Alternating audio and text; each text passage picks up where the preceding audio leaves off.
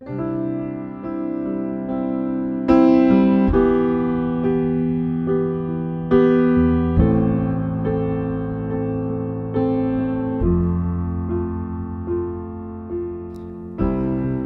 salutăm în numele Domnului Isus și vă spunem un bun venit la transmisiunea podcast a Bisericii Române Filadelfia Atlanta. Această serie face parte din tema anului 2017, un nou început, centrată pe aspectele vieții fondate pe dragostea lui Hristos. Dorim ca acest cuvânt să fie pentru încurajarea și binecuvântarea dumneavoastră spirituală.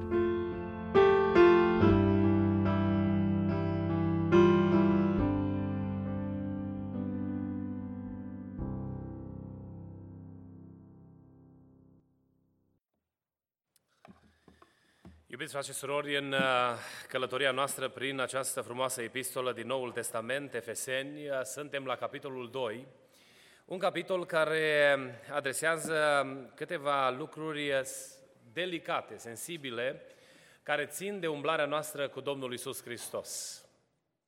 În uh, pasajul acesta, Apostolul Pavel ne prezintă realitatea vieții omului răscumpărat, înainte de întâlnirea cu Hristos și după întâlnirea cu Hristos. Apostolul Pavel, în pasajul acesta, lansează această provocare bisericii de a înțelege că între felul vechi de viețuire, felul de viață dinainte de cunoașterea Domnului Isus Hristos și întâlnirea noastră cu El, și felul de viață pe care noi îl trăim astăzi, trebuie să existe o diferență majoră. Trebuie să se vadă diferența între modul în care am trăit înainte și modul în care trăim astăzi.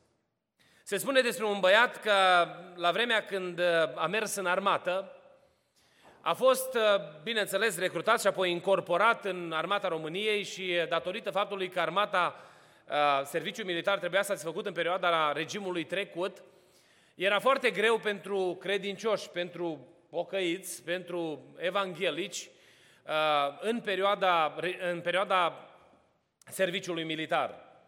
Și frații l-au sfătuit să fie înțelept, să aibă grijă cum vorbește, să aibă grijă uh, maniera în care se comportă, ca să nu aibă probleme cât va fi militar. După prima permisie, când a venit în prima permisie acasă, mulți dintre frați au fost curioși și mai, uh, mai cu, uh, cu seamă unul dintre frații mai în vârstă și s-a dus la băiatul acesta tânăr și l-a întrebat cum este în armată. Uh, ți-au cauzat probleme, ai avut de suferit datorită numelui Domnului Isus Hristos și băiatul ăsta zice, slăvit să fie Domnul, că de șase luni de când sunt acolo, nici nu și-au dat seama că sunt pocăit. A știut să mascheze atât de bine, dar eu mă întreb cum o fi arătat viața lui, de nimeni nu și-o dat seama de, de, de comportamentul lui, de umblarea lui, de vorbele pe care le rostea. Apostolul Petru ne spune cuvântul Domnului că în seara în care Domnul Iisus Hristos a fost judecat, s-a dus și el să se încălzească la un foc în cetate. Și stând de vorbă cu oamenii care erau în jurul focului, o femeie îl identifică imediat.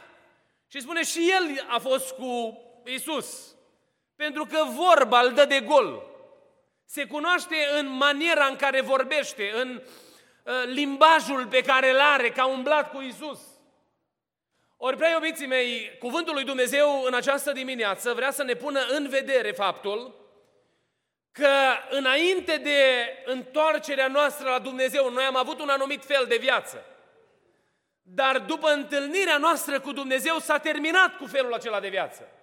Și de acum noi trebuie să trăim o viață nouă, o viață coordonată de alte principii, de alte uh, uh, uh, realități și umblarea noastră trebuie să fie una în care să se vadă schimbarea sau transformarea.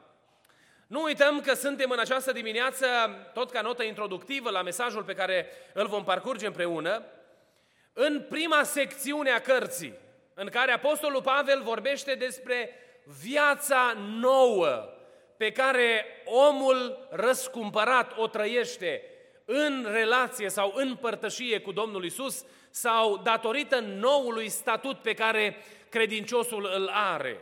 Am vorbit în prima parte de binecuvântările acestei vieți noi și am avut un mesaj în care ne-am uitat la cele șapte binecuvântări pe care le are sau le aduce Dumnezeu în viața omului răscumpărat.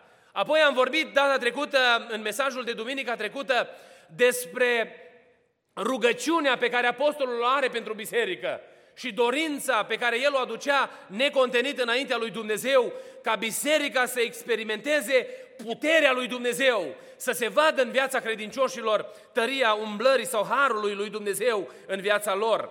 Și acum ne uităm la al, treia, la al treilea mesaj din această primă secțiune și vom vorbi astăzi despre viața credinciosului ca fiind răscumpărat sau adus la viață împreună cu Isus Hristos. În ceea ce privește viața omului care s-a întâlnit cu Dumnezeu, înainte de întâlnirea lui cu Dumnezeu, Biblia ne-o prezintă folosind cel puțin patru, uh, patru lucruri. Uh, în versetul 1, cuvântul Domnului ne spune aici că voi erați morți în greșelile și în păcatele voastre. Înțelegem de aici că viața dinainte de întâlnirea cu Dumnezeu a fost o viață de separare de Dumnezeu. Omul care de acum este în relație cu Dumnezeu a avut o perioadă în care nu a fost nici conștient de existența lui Dumnezeu și nici sensibil față de existența lui Dumnezeu. El a fost mort, adică separat de Dumnezeu. Nu avea nicio legătură cu Dumnezeu. Adică, în umblarea lui de fiecare zi, nu dădea atenție ideii de Dumnezeu. Știți că Biblia ne spune că Dumnezeu a pus în fiecare din noi gândul veșniciei. Ei, gândul acesta al veșniciei este vocea care strigă în noi, există Dumnezeu. Și oricât s-au luptat ateii să se împotrivească acestui adevăr, există ceva în inima omului care îl îndeamnă în mod constant să, să, să acorde atenție lui Dumnezeu, să se, întoarcă cu, să se întoarcă la Dumnezeu. Într-o altă parte, în Scriptură, uh, cuvântul Domnului lansa o provocare spunând, nu vezi tu, omule, că bunătatea lui Dumnezeu te îndeamnă la pocăință? Adică în modul în care se manifestă Dumnezeu cu oamenii, este invitația lui Dumnezeu ca noi să-L vedem, să fim conștienți de El. Dar înainte de a avea relație cu Dumnezeu, noi n-am avut cunoștința lui Dumnezeu. Nu ne interesa de Dumnezeu. Lucrurile însă s-au schimbat în viața noastră. Și după întâlnirea noastră cu Hristos este ceva atât de special în persoana Domnului Isus Hristos, că nu poate să treacă o zi fără să, să, să, să vorbim cu El. Nu poate să treacă o zi fără să ne gândim la El. Nu poate să treacă un moment din viața noastră fără ca mintea noastră să se concentreze către El. Și uneori izbucnim în cântări de laudă și îl binecuvântăm și strigăm, lăudat să fie Domnul. În alte situații strigăm către El pentru că îi cunoaștem puterea și îl chemăm în ajutorul vieților noastre. Suntem conștienți pentru că noi nu mai suntem separați de Dumnezeu, ci noi suntem împreună cu Dumnezeu și trăim viața aceasta în lumina puterii lui Dumnezeu. Dacă înainte ne duceam viața fără să ne pese de ce are de zis Dumnezeu, de acum este în noi dorința arzătoare să știm ce are Dumnezeu de zis cu privire la viața noastră. Ne mutăm dintr-un oraș în altul și nu avem libertatea să o facem până când nu avem convingerea că mutarea aceasta este în planul lui Dumnezeu. Mergem într-o anumită afacere sau facem anumite lucruri și nu ne pornim la drum pentru că simțim în sufletul nostru dorința de a ști dacă Dumnezeu aprobă și dă binecuvântare acelei lucrări pe care noi vrem să o facem. De ce? Pentru că noi cu Dumnezeu suntem una și trăim în relație cu El, binecuvântat să fie numele Lui Dumnezeu. Este trist uneori că uh, pe, uh, în ce privește cunoașterea sau descoperirea voii lui Dumnezeu, uh, am ajuns în comunitățile române pentecostale să tratăm problema prorociei ca pe un fel de ghicire, ca pe un fel de te duci la cineva să-ți zică de viitor doar, să-ți prezică viitorul. Și nu contează cum trăiești, nu contează ce faci, când te strânge șurubul, gata, repede la rugăciune să-mi vorbească Dumnezeu. Dumnezeu în bunătatea Lui ne vorbește și așa cum suntem, că dragostea Lui Dumnezeu vrea să ne scoată de acolo, dar inima Lui Dumnezeu nu este pentru asemenea atitudine, ci căutarea feței Lui Dumnezeu trebuie să izvorască din uniunea noastră cu Hristos. Și în părtășia aceasta cu Hristos Dumnezeu ne vorbește. Fie ne vorbește prin, părtăși, prin, prin Duhul Sfânt și prin proroci, fie ne vorbește prin Scriptură, fie ne vorbește prin oameni ai Lui, pe care El i-a ridicat în biserică și a pus responsabil să vegheze asupra, asupra vieților noastre din punct de vedere spiritual, fie ne vorbește prin împrejurările în care ne găsim, dar atunci când noi suntem în uniune cu Hristos, El vorbește vieților noastre, binecuvântat să fie numele Lui.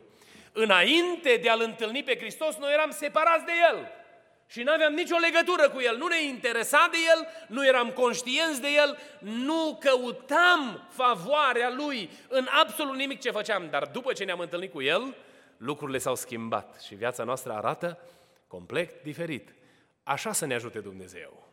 Un al doilea lucru pe care îl găsim tot aici în uh, uh, descrierea vieții vechi este că această viață era o viață plină de greșeli și păcate. Uitați ce spune cuvântul Domnului, reciteți versetul 1 și 2.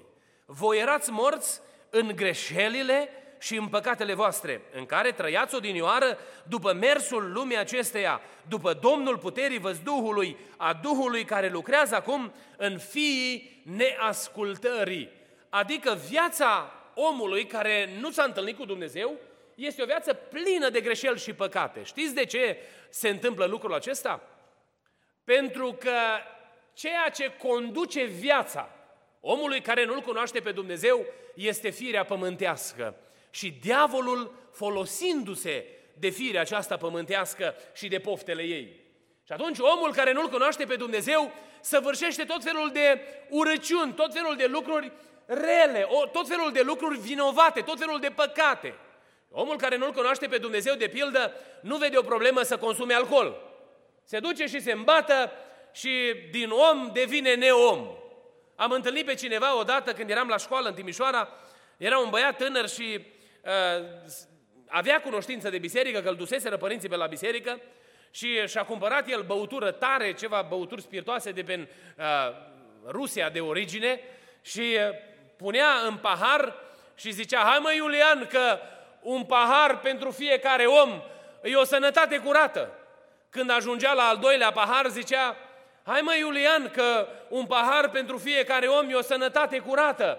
Eu slavă Domnului că n-am pus gura niciodată pe alcool, odată accidental, când am mers la coasă, era sticla mea de apă și sticla lui vărul meu în care avea tărie acolo, jinar sau cum îi zicea el, și am confundat sticla, dar nu mi-a mai văzut, m-am dus, nu, nu mi-ajungea râu să mă spăl de alcoolul ăla. Și băiatul ăsta bea la fiecare pahar, dădea câte un pahar și hai mă Iulian că câte un pahar la fiecare om. Și am zis, măi băiete, păi ai zis, hai că un pahar la fiecare om. Și argumentul ăsta a căzut după primul pahar. Zice, hă, hă, cu primul pahar pe care, cu fiecare pahar pe care îl beau, îs alt om. Și mare adevăr. Pentru că alcoolul afectează mintea, creierul și te face din om neom. Când eram și nu-L cunoșteam pe Dumnezeu, nu era o problemă să fumăm sau să consumăm tutun, cei care au făcut lucrul acesta. Pentru că erau tot felul de argumente. Sunt nervos, trebuie să mă calmez. Am găsit pe aici, prin America, unii care își umplu gura cu ceva și n-am știut la început care e treaba. Și până când am aflat că țin tutun în gură și îl mestecă, îl rod, scoteau așa dintr-o cutie, de aia am crezut că e cremă de pantofi prima dată când am văzut. Și aveau, au obiceiul ăsta, practica asta, că vezi, Doamne, nicotina aia ajută. Ajută la nimic altceva decât să-ți distrugi trupul ăsta pe care Dumnezeu ți l-a dat să-l îngrijești și să ai grijă de el. Dar îmi spune noi, a, e simplu acum, că pe toate pachetele țigări scrie tutunul dăunează grav sănătății. Alcoolul știm că dăunează și nu are rost, că conducem în fiecare zi și nu avem voie să-l folosim. Dar Biblia nu se oprește aici. Înainte de a-L cunoaște pe Hristos, mințeam fără niciun fel de problemă. Și spuneam tot felul de lucruri neadevărate. Fie ca să ne acoperim pielea noastră, fie ca să creăm impresie, să vadă oamenii cine știe ce realizări grozave am uh, făcut noi, fie poate mințeam ca să punem în curcătură viața unui om, că nu ne plăcea de el și atunci când aveam ocazia, strecuram o minciună ca să-i cauzăm probleme. O, de câte ori nu s-a întâmplat, nu? Și poate chiar și dumneavoastră ați fost victime la asemenea lucruri sau poate chiar ați fost prinși în asemenea, în asemenea fapte urâte care nu sunt plăcute lui Dumnezeu. Dar de când ne-am întâlnit cu Hristos a schimbat. Lista păcatelor continuă și scopul mesajului din această dimineață nu este să vă aduc o listă completă sau complexă de păcate, ci ca să înțelegem conceptul. Că a existat o viață în desfrâu și fără de lege, care s-a schimbat. Și noi nu mai trăim mânați de îndemnurile firii și în ascultare de diavolul și de toate uh, uh, minciunile lui, ci noi trăim de acum o viață nouă prin Isus Hristos, binecuvântat să fie numele Lui. Un alt lucru pe care îl găsim aici, în versetul 3, spune cuvântul Domnului aici în primele uh, uh, cuvinte. Între ei eram și noi toți odineoară. Între ei. Care ei? Anturajul oamenilor fără de legii.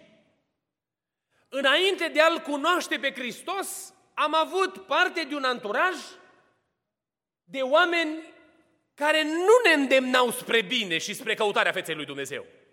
A fost întovărășiți cu oameni care poate au știut ce înseamnă petrecerile, sau poate au știut ce înseamnă desfrâul, sau poate au știut ce înseamnă păcatul la cele mai adânci și uh, complexe forme ale lui. Și îndemnați de anturajul în care ne-am dus existența, am făcut o grămadă de lucruri care sunt o urăciune înaintea lui Dumnezeu.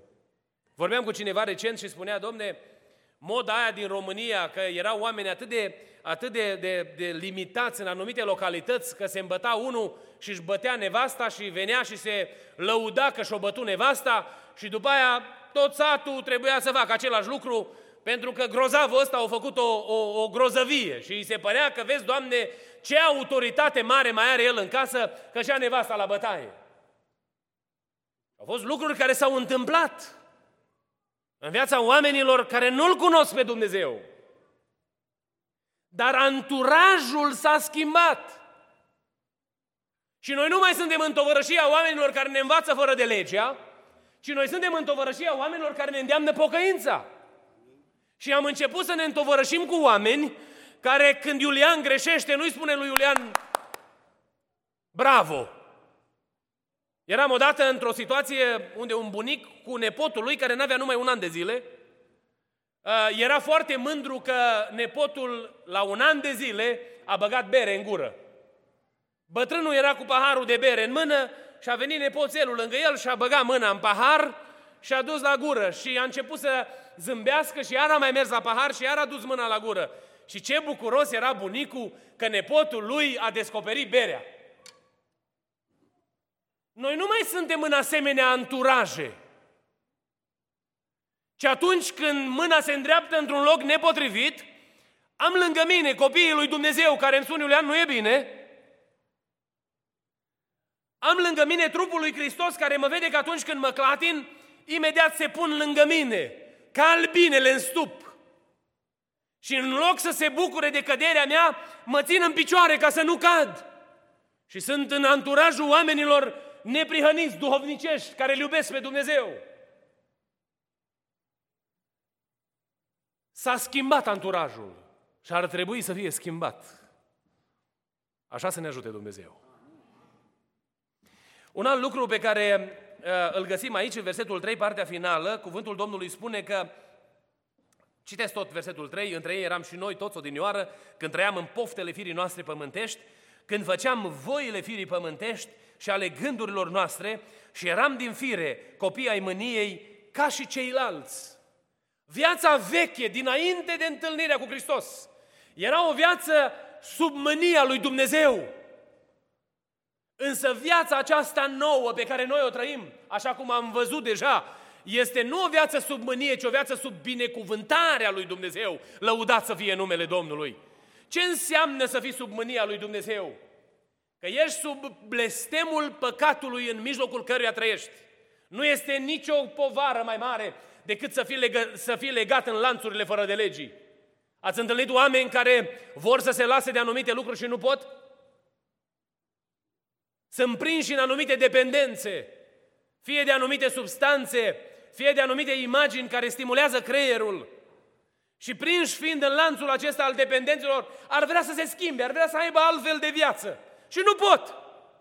Și te duci și vorbești cu el și îi spui, măi, nu e bine ce faci, uite, îndreaptă-te sau îl ajuți, îi oferi suport, îi spui, uite, vreau să fiu, vreau să fie accountable și am să stau alături de tine. Și te sună plângând și zice, am falimentat iară, am căzut iară. Nu este nimic mai greu în viață decât lanțul și povara păcatului. Viața noastră de dinainte de a-L întâlni pe Hristos era o viață a robiei spirituale, în care noi eram rob patimilor și fără de legilor. Și în felul acesta eram sub mânia lui Dumnezeu, pentru că mânia lui Dumnezeu se dezlănțuie împotriva tuturor celor care fac răul și împotriva fără de legii. Și noi de acum, răscumpărați fiind de Hristos, am fost împăcați cu El și nu mai suntem sub blestemul mâniei. Lanțurile au căzut. Povestea tata când Dumnezeu s-a atins de el și a scăpat de alcool. Un om care până la vârsta de 37 de ani a băut mult. Mi-a zis Iulian, de atunci nu mi-a mai trebuit nici să miros. Pentru că a fost ziua în care Dumnezeu s-a atins de mine și m-a eliberat de patima aceasta. Am întâlnit mulți oameni care au avut probleme cu drogurile și au mărturisit. Când Dumnezeu s-a atins de mine, n-am mai simțit plăcere pentru lucrurile acestea, pentru că am ieșit de sub mânia lui Dumnezeu și am fost eliberat de toate lanțurile care mă legau, binecuvântat să fie numele Domnului.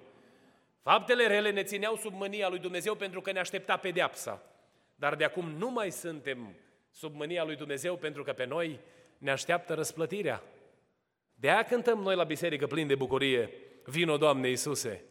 Și de aia ridicăm mâinile și zicem și ne rugăm și strigăm către Domnul, Doamne, adă mai degrabă ziua revenirii tale, pentru că știm că pe noi nu ne așteaptă pierzarea veșnică, ci pe noi ne așteaptă răsplătirea împreună cu Dumnezeu, binecuvântat să fie numele Lui.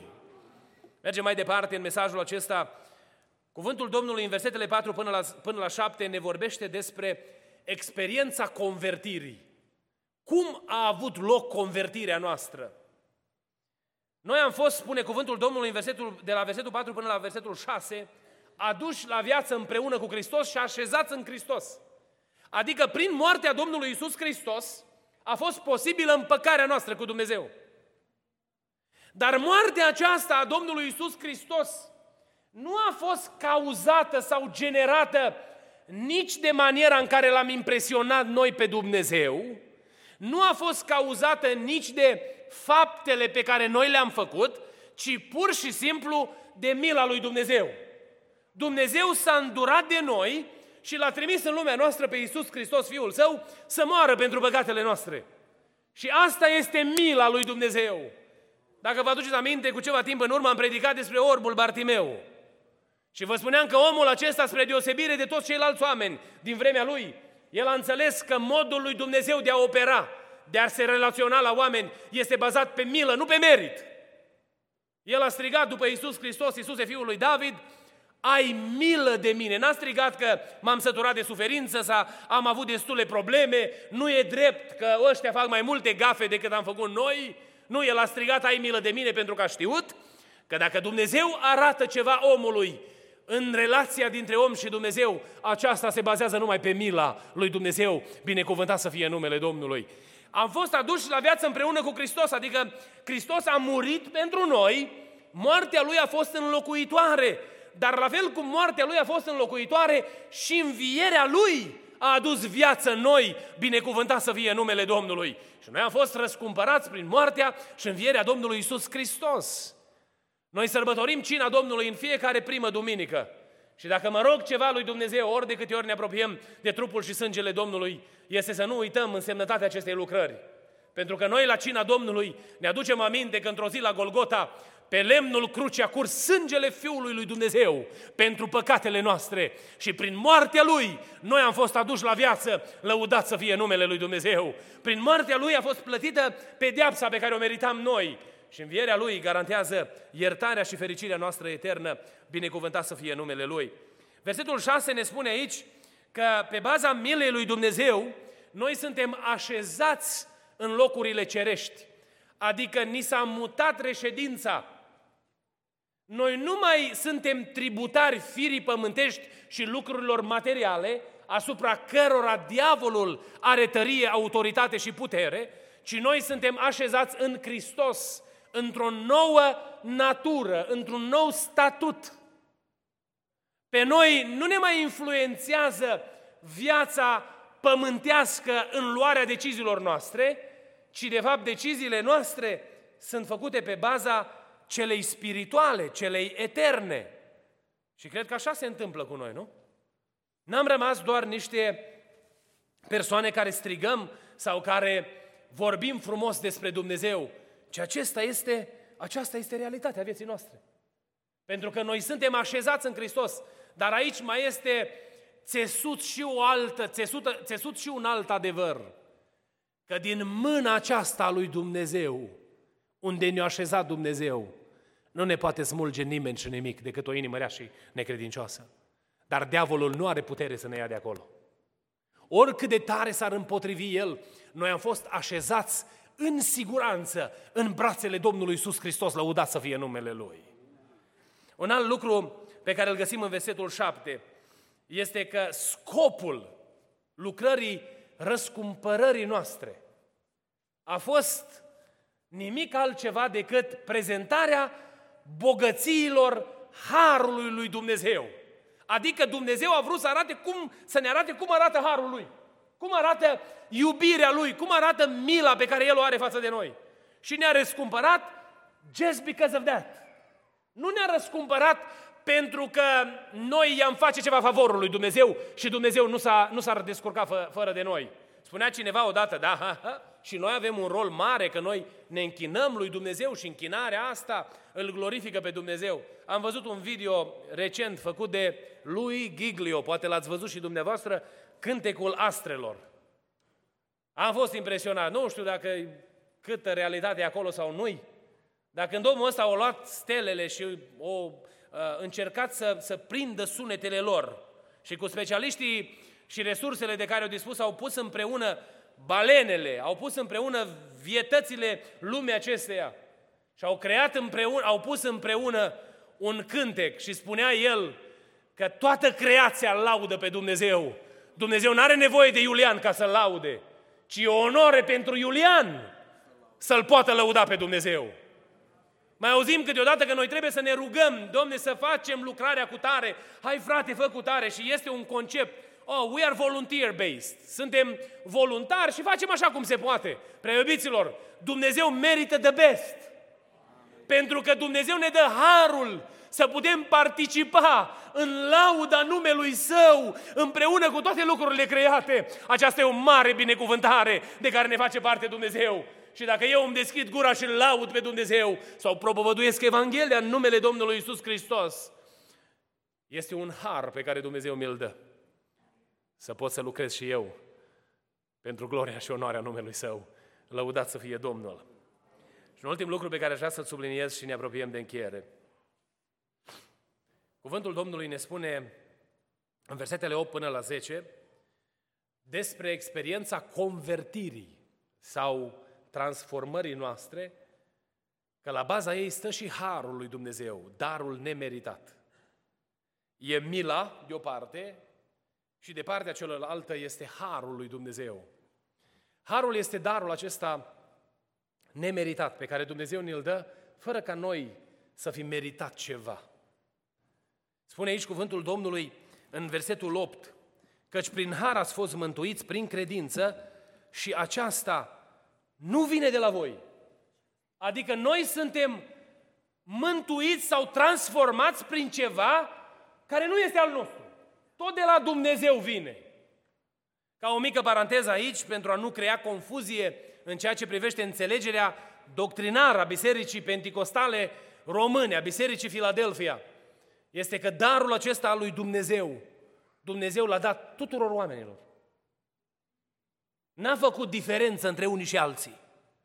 N-a zis lui Iulian îi dau și lui Cutare nu-i dau. Sau lui Cutare nu-i dau și la, la lui Cutare îi dau și lui Iulian nu-i dau. El nu ne-a selectat exclusând pe cineva afară, ci El a dat tuturor oamenilor de pretutinde în șansa de a-L cunoaște pe Dumnezeu. Și a pus în noi, în inima noastră, harul acesta binecuvântat.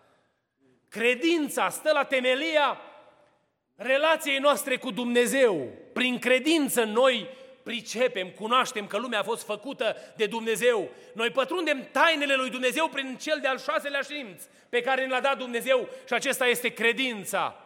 Dar această credință e dar de la Dumnezeu. E harul lui Dumnezeu. Și un alt lucru pe care îl găsim aici în cuvântul Domnului, versetul 10, că noi suntem zidiți în Hristos. Spune aici că noi suntem lucrarea Lui și am fost zidiți în Hristos pentru faptele bune pe care le-a pregătit Dumnezeu mai dinainte ca să umblăm în ele. Ne-a luat Dumnezeu și s-a ocupat Dumnezeu de modelarea noastră. Știți ce înseamnă asta? Că noi nu eram în stare să ne aranjăm singuri. La anunț se obișnuiește că mireasa în pregătirea pentru eveniment este pregătită de coafeză, de... Acum și mirii, că am găsit o dată la, un, la o nuntă un mire cu o linie așa pe frunte și l-am întrebat, mă, ce ai pățit? și au zis că mi-a scăpat ăla, ăla ce cald și se întoarce, am uitat cum îi spune la aparatul ăla, mi l-a scăpat pe frunte și m ondulatorul și m ars pe frunte cu, cu el. Că avem nevoie de cineva să ne aranjeze, nu? Că sunt zile mai speciale în care ne dăm seama că freza pe care ne-o putem face noi nu-i destul. E bine, din punct de vedere spiritual, ce am fi putut face noi nu era destul. Și ne-a luat Dumnezeu să zidească El viața noastră. Și ne-a așezat El pe fiecare dintre noi în trupul Lui, în marea clădire, care se numește Biserica lui Hristos. Și ne modelează pe fiecare.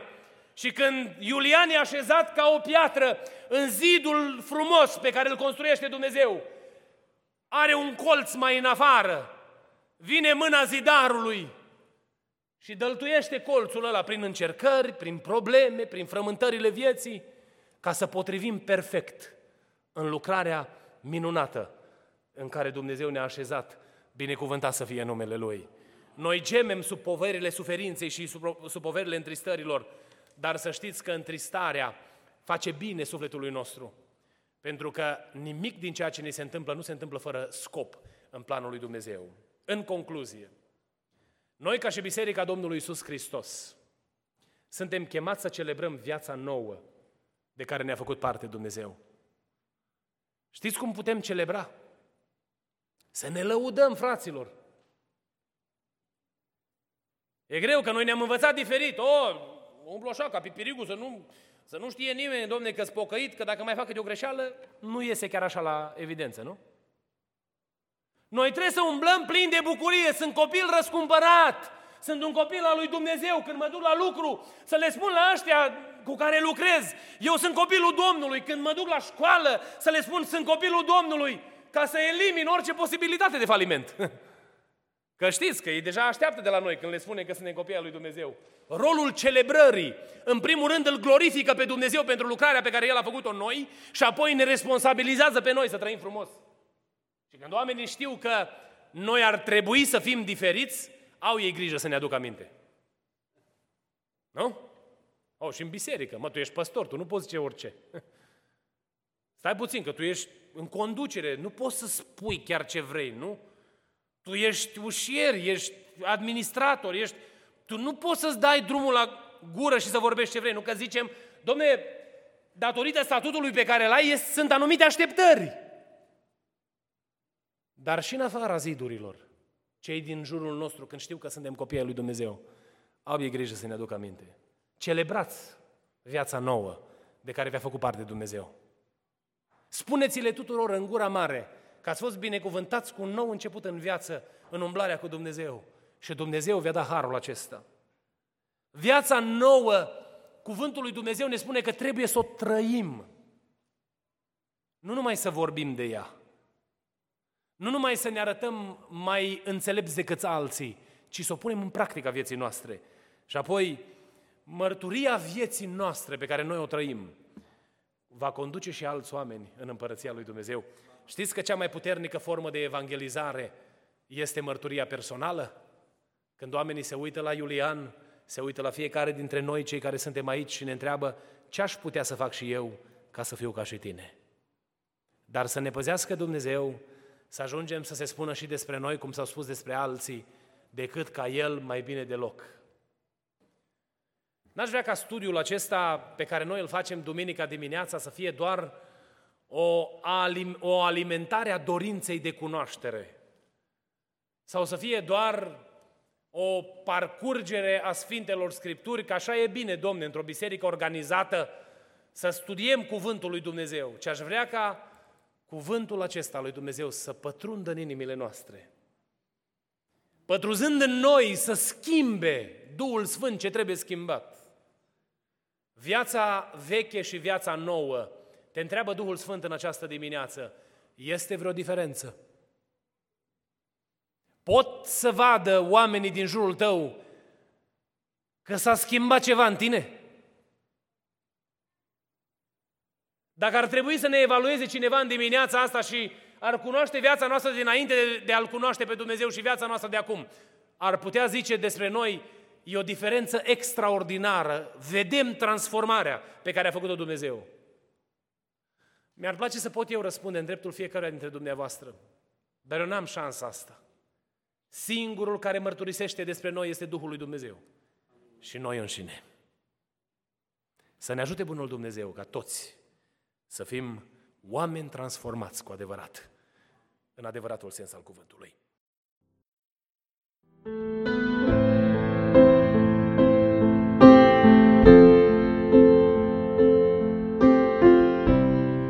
Vă mulțumim pentru că ați ascultat mesajul acestei săptămâni și ne rugăm ca Domnul să vă umple inimile de încurajare și speranțe noi. Mesaje noi vor fi afișate în fiecare miercuri. Dumnezeu să vă binecuvinteze!